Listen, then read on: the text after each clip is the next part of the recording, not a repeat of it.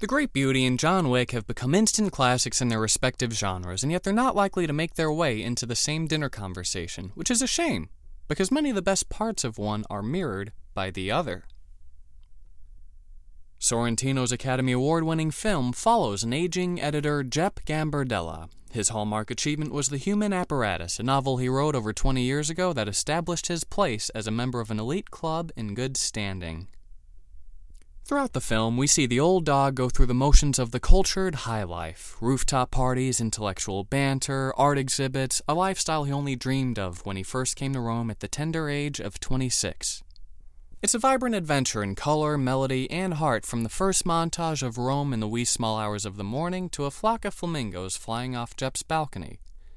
Heck, just seeing Jep walk along a river carries a weight of operatic melancholy and beauty. John Wick did not win an Academy Award. His hallmark achievement was being a badass hitman feared by his enemies and peers alike. The movie follows an older Wick as he revisits his old stomping grounds to hunt down the punk who killed his dog, a parting gift from his late wife. The saga takes us through the most lavish underworld of hitmen imaginable, from high end hotels and exclusive clubs to New York's Bethesda Fountain and a concert gone wrong in Rome's Baths of Caracalla. John Wick is a benchmark in the action genre as a pioneer in American fight choreography, far from the massive shoot 'em ups that get regurgitated every summer, you know the kind giant machine guns, scattered bullets, and dizzying, sometimes uncomprehensive editorial cuts. Chad Stahelski, the director of John Wick, handles each fight with focus and clarity, from color schemes and camera work to song choice and pacing to the handling of MMA so that each component is harmonized for a comprehensive and visually stunning sequence. More than a gold coin of the action genre, John Wick stands on its own as a great movie in and of itself.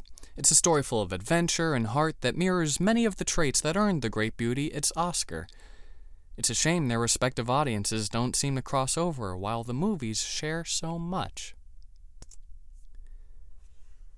Gateway into an exclusive world. Jep's friend owns the keys to all the beautiful places in Rome, while John Wick's gold coins are a currency for the most exclusive clubs, hotels, and cleaning services in Manhattan. And the world, according to Chapter 2. Both The Great Beauty and John Wick exist in worlds of an elite stature where few but the audience are allowed.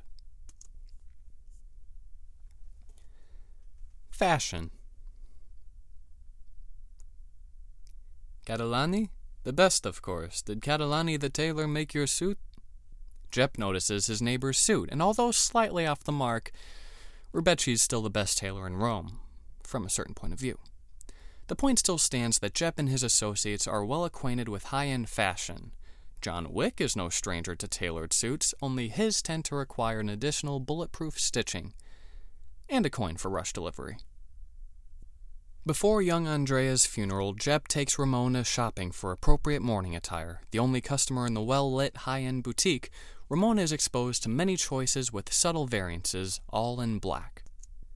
The setup mirrors John Wick's trip to the sommelier with glass shelves and brightly lit displays where he is presented with a, well, a tasting of the finest handguns, assault rifles, shotguns, and, lest we forget, freshly stoned cutlery for dessert. The wealth of choice where no one checks the price tag is one of the more savory traits of the good life, no matter the fabric or caliber. The myths John Wick exists in a world full of myths, from the boogeyman tales that have accumulated through John's legacy, including the Herculean task that allowed him to leave the assassin's life behind him, to the gold coin currency, to the history of the Continental itself, and the sister companies it employs, including Aurelio's Auto Shop and a cleaning services van. Everything has a backstory. The Great Beauty is not without its own mythology as well a pool of elite intellectuals frequently refer to their literary predecessors, Flaubert and Pirandello, among others. The briefcase full of keys, the clout behind Jep's summer spent on the beach with Elisa, to a strip club and the owner who goes way back with Jep.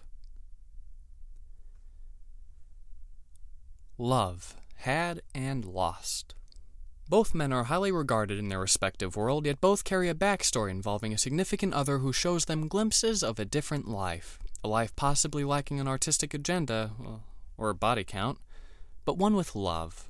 However, be it fate, happenstance, or bad effing luck, both have to deal with their other half taken too soon. For Jep, it was the death of Elisa DeSantis, a woman he shared a summer romance with, that Jep flashes back to every day. For John, on the other hand, it was the death of his wife Helen. Did we mention mythology? Jep returns decades later to the beach where he saw a disrobed Elisa, while John plays back a video on his phone of Helen smiling into the camera as they kiss on the beach. Both men return to their world alone, stoic, and slightly more jaded towards the life they continue to lead now that they've had a glimpse of the alternative. Both enjoy their drink. Neither Jep nor John are alcoholics, but both certainly live in worlds that prescribe it.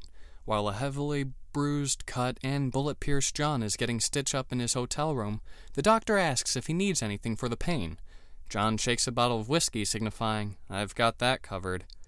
Back in Italy, Jep smiles as an old married couple share their plans of drinking a glass of wine over TV before going to bed.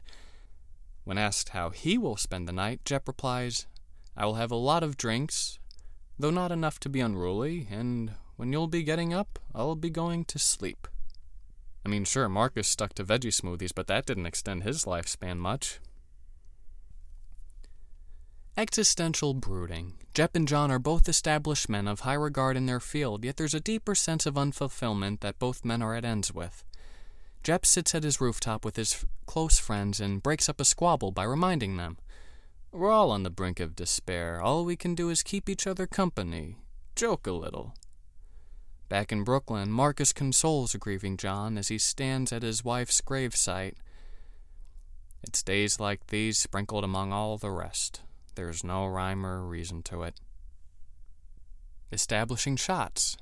Shots of a setting sun over the Brooklyn Bridge and the Manhattan skyline at night echo the sunset shots from Jep's view of the Colosseum and the glow of the nightlife from Rome's rooftop parties. Long panning shots of Jep walking down a river encompass all the beauty that's around him, and the long lyrical shots of John working his way through the bathhouse on his way to Iosef work in a similar establishing vein, albeit one a little more bullet ridden.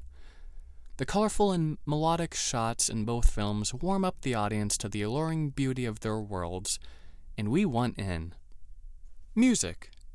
The juxtaposition of the Great Beauty soundtrack from soft and religious to EDM is condensed and exemplified through the different floors of the Red Circle, from the smooth and sensual bathhouse basement to the hardcore house music on the main dance floor. The stylized color schemes work seamlessly with the score, making the worlds all the more alluring, but the biggest takeaway from these movies isn't how they look on the big screen, but how they enhance the way we see the real world. Chad Stahelski says, We want to show you cool and intricate details. What are those little details in everyday life? Hopefully, we make people look at the routine a little differently now. The Great Beauty works in the same vein. The soundtrack stays with you. You don't have to be in Rome for My Heart's in the Highlands to underscore your routine the way it does Jep's. And you don't have to be in a room full of the Italian elite to dance when Far l'amore comes on. Well, nor do you have to be an elite assassin to rock out to Marilyn Manson's Killing Strangers. At its core, both are films of men fighting their own mortality in the face of spent youth and loved ones lost.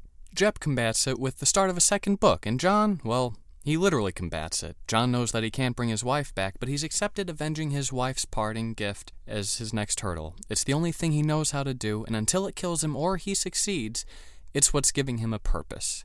Jep goes through life no longer amused by the spoils awarded him. What good are those distractions if he keeps harking back to one summer romance from his youth? What good is John's ability to defeat any man that gets in his way if he can't protect his wife from getting sick? So, sure, one of these movies won Best Foreign Film at the Oscars, is a pretty direct descendant and expansion on Fellini's legacy, deals with the intellectual, existential angst of the elite, all the while juxtaposing the hedonistic beauty of nightlife vice with the humble perspective of those devoted to a higher being, and the other is a badass action movie, but also a symphony of intricate color schemes and melodies with clear and compelling fight sequences following a man's descension back to a world he tried so hard to leave behind. Well, you know, two sides of the same coin.